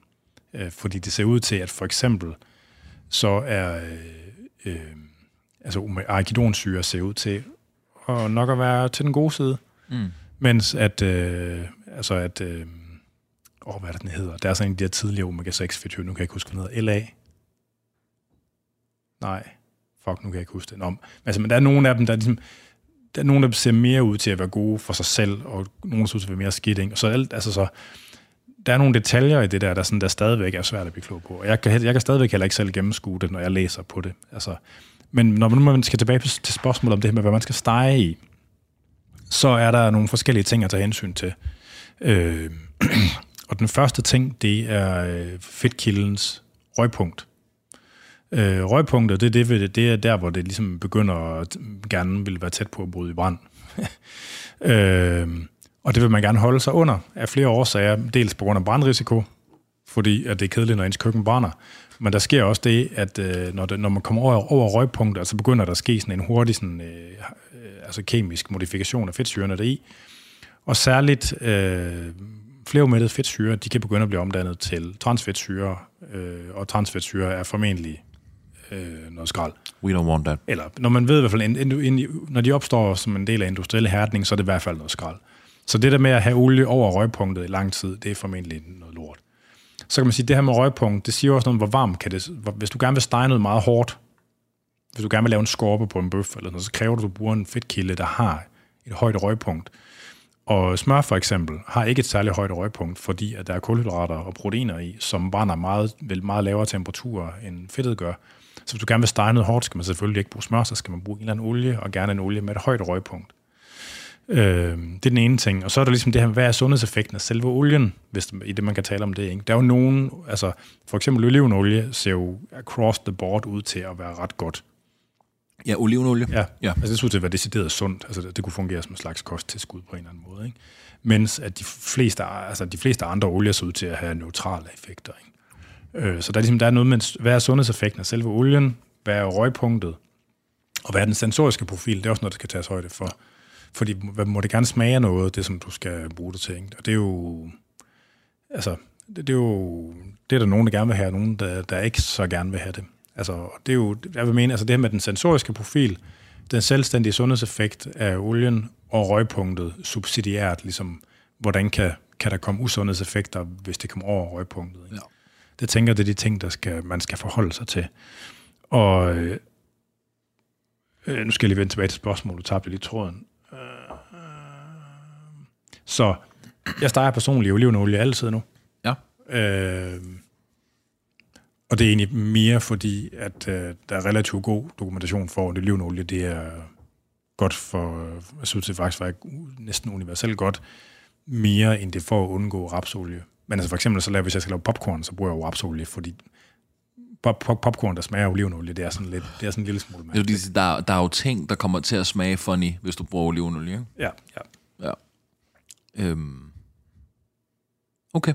Den, øh, den, øh, det kan godt være, jeg skal ændre. Jeg bruger altid rapsolie til alt. Ja. Det kan godt være, jeg skal til at bruge olivenolie så. Det er, olivenolie er også dyrere. Ja, men... men, men ikke men, vildt dyr, meget dyrere, men, men altså. Ja, og så er det jo også det, hvor det er måske ikke noget, man bruger i så store mængder, at det er noget, der som sådan for alvor er derop.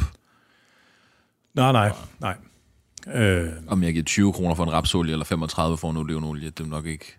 Nej, nej. Altså, men jeg fornemmer ligesom, at spørgsmålet har en afstikker ind i den her mere overordnede diskussion om seed oils er ja. problematiske. Ja. Og det, det tror jeg ikke rigtigt på, at jeg synes, de er. Jeg ved heller ikke, om jeg har lyst til at røre en mayo på olivenolie. Der tror jeg det kan man jeg, godt. Kan man det? Ja, ja. Der vil jeg nok foretrække en eller anden Altså, hvis den får lidt sennep og lidt øh, eller sådan noget, så lægger man slet ikke mærke til det. Nå, okay. Hvad hedder det? Der er gået en time og 20. Skal vi sløjfe den her af, og så ja. sige, det var afslutningen af et ud af to, og så yes. tager vi to ud af to yep. bagefter. Yep. Ved du hvad, det gør vi sgu. Øh, det var ikke så mange spørgsmål, vi nåede igennem, men vi tager det bare stille og roligt. Vi yes. Kan, så kan man altid, vi kan altid lave nogle flere senere, hvis det endelig er. Præcis. Øh, har du noget, du skal afmelde her i slutningen af etteren ud af toeren? Øh, nej, ikke andet end at øh, min nye kulinariske fokuspunkt. Øh, I sidst var det jo pizza, øh, og nu er det leverpostej. Ja. Det, det, jeg har, der findes ikke superfood, det er jeg med på. Jeg siger bare, der var flere vitaminer i, end jeg troede. Sådan er det med lever jo. Ja. ja. Hvis man går op i det med pizza, så kan jeg anbefale, Nikolaj, anbefale at følge Nikolaj Bak, som har sådan en rimelig boss øh, pizza game. Okay. Øh, det kan være, de skal... Personlig træner ja. fra Aarhus, nej, Aalborg, undskyld. Øh, ja, han har rimelig boss pizza game, vil jeg sige. Øh, laver sin egen, har, har en pizza dej ting, der kører ret godt for ham. Okay. Og så har lært tricket, hvis du skal mozzarella på din pizza, så er det en god idé lige, og de flyder altid ud af helvede til, ikke, når du skærer sådan hele mozzarella-stykker ud. Ja, jeg har lige vidst, hvad jeg skulle gøre med, med den der bold, efter jeg har drukket vandet. Præcis. Ja. der var lige en kunstpause. Øh, man salter dem lige en lille smule, så de sveder det værste væske ud. Åh oh, ja, selvfølgelig. Så når ja. du lægger dem på pizzaen, så ender det ikke med at være sådan en bloody hell, hvor, de hele, hvor det hele ligesom bare sejler ud. Ja. Det er et godt trick. Så det, vil jeg, det kommer direkte fra Nikolaj Bak, og det er hermed sendt videre til Fitness MK's lyttere. Fantastisk. Øh, det jeg var det. Jeg har ikke Afsnittet her, det var øh, det første ud af to, hvor vi kører sådan en runde Spørg Dr. Muskel. Øh, og det var sådan set det. Øh, det var Fitness MK. Jeg hedder Anders Nedergaard. Du kan lytte med til den her og de andre episoder af Fitness MK på stream og podcast. Du kan streame fra andersnedergaard.dk eller vores host Omni, og de kan podcastes fra alle de store podcasttjenester. De gamle afsnit fra Radio 24-7-tiden, de ligger ikke længere på Podimo. De ligger nu på den nye 24-7-app og website. Øh, stadigvæk i et separat feed fra det, som du hører nærværende program i. Programmet er produceret af Jonas Pedersen, og man kan skrive ind, og det er stadigvæk afn eller øh, på programmets Facebook eller Instagram-side, som begge to også hedder fitness.mk. Og dagens afsnit af Fitness MK var præsenteret i samarbejde med Atilo, som altså er Danmarks nye platform til udendørs og indendørs holdtræning. Du kan læse mere om Atilo øh, på atilo.dk, altså a t i l o.dk.